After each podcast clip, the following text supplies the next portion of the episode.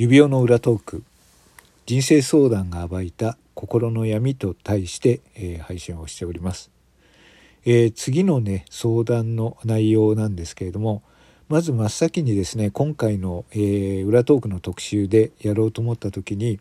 まずは、えこれをご紹介したいと思った相談内容だったんですね、え皆さん、え3月11日というと何を思い出しますでしょうか？はい東日本大震災があった時点日ですねあのこの災害日本の未曾有の災害と言われていますけれどもまああのそこにね住んでいた方と全く違う場所にいた方ではその災害の捉え方というのも違うと思います。そして、えー、実際にね被害に遭われた方、えー、遺族と知り合いの方とも心の持ちようは違うかと思います。ただ今でもその災害のことは忘れないようにということで、えー、毎年いろんなところで、えー、今は亡き、えー、方々の冥福を祈るという祈りを捧げていることも事実です。今回はそんなことに関する相談です。あなたはこの相談どのように受け止めるでしょうか？それではご紹介させていただこうと思います。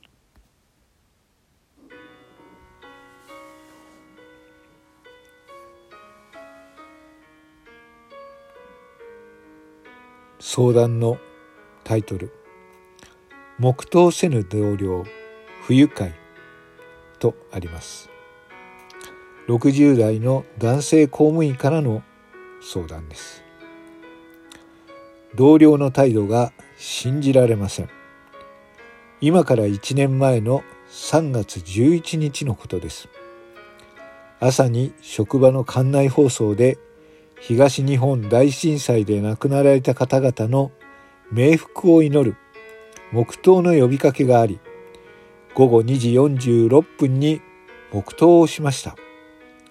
ところがです。黙祷と同時に一人の女性が部屋を出て行ってしまったのです。黙祷後に戻ってきたので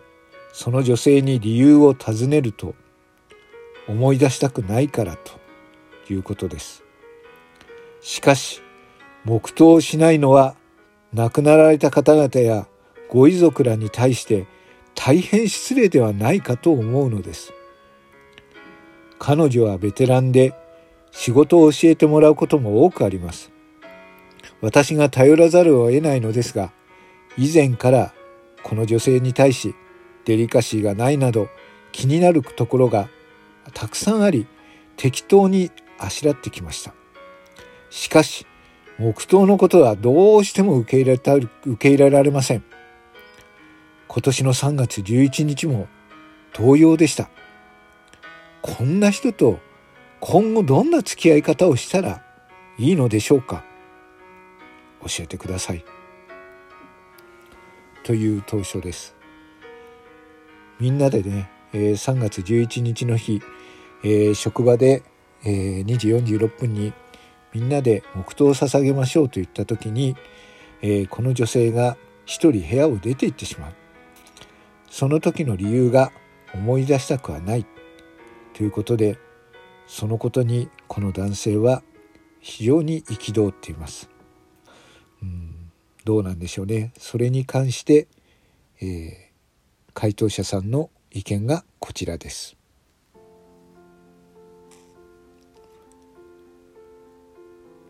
回答者さんです。これはノンフィクションライターの西庄葉月さんが答えています。聖書な有名なエピソードを思い出しました。弟子たちに祈り方を教える場面で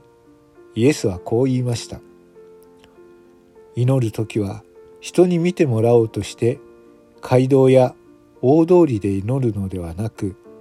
奥まった部屋で戸を閉めて一人静かに祈りなさいと。人と共に祈ることを否定するのではありません。祈りというとても私的な行為を見せびらかすこと。褒められようと振る舞うことに苦言を呈しています。みんなと心を合わせて祈るのはとても大切なことだと思います。今年も同じ日の同じ時間各地で祈りが捧げられたことでしょう。さて相談者さんあなたはどうでしたか？部屋を出て行った彼女が気になって仕方がなかったそうではありませんか？普段からデリカシーがないことを苛立っていてよし新聞に投書してやろう。そんな気持ちで黙祷していたことは亡くなったことに亡くなった方々や遺族に対して大変失礼には当たりませんか？365日毎日誰かの命日です。館内放送で一斉に黙祷すればそれは真摯なのか。祈りは強制されるものではないと考える人がいても不思議ではないでしょう。彼女が奥まった部屋で祈っているかどうかは誰にもわかりません。ただ少なくとも他人が土足で踏み込む場所ではないことは確かだと思います。あなたの祈りがちゃんと届くように。そしてその祈りが正しいものであるように。はいこれはですねノンフィクションライターの西庄葉月さんという方が答えてるんですけれどもはいとてもね私はこの、え、方、え、サラピストとかですねあとは星新一さんの、え、書物とか私が大好きなねあのショートショートの、え星新一さんの本とかも書かれているんですけれども、まあ、見事に言い当てているなという気がします。え、ねあのまあ本当にまあ私も言葉足らずであれなんですけれどもまあなかなか言いにくい感情を見事に、えー、言い当ててくれているというはい気がしました。えー、まあ自分の振りかざす正義が果たしてそれが正義なのかどうかそれは誰にもわからないです。特に、えー、特にこう震災の被害に遭われた方あなたが思う以上に深い傷を負っている方っていうのもいるかもしれない。はい、そう考えると、えー、その人に寄り添うっていうのは非常に難しいことなんじゃないかなと思います。ということで、えー、今回は非常にですねこの相談が、えー、ちょっとね自分の胸に刺さったこともありどうしても紹介したいと思いまして紹介させていただきました。はい。えー、皆様はどう感じられたでしょうか？ということで、えー、人生相談、えー、人生相談が暴いた心の闇、はいえー、自分の正義が正し、えー、果たしてそれが本当の正義なのか今一度考えてみる機会になれば幸いです。まだまだ、えー、トークは続きます。この後もお楽しみに。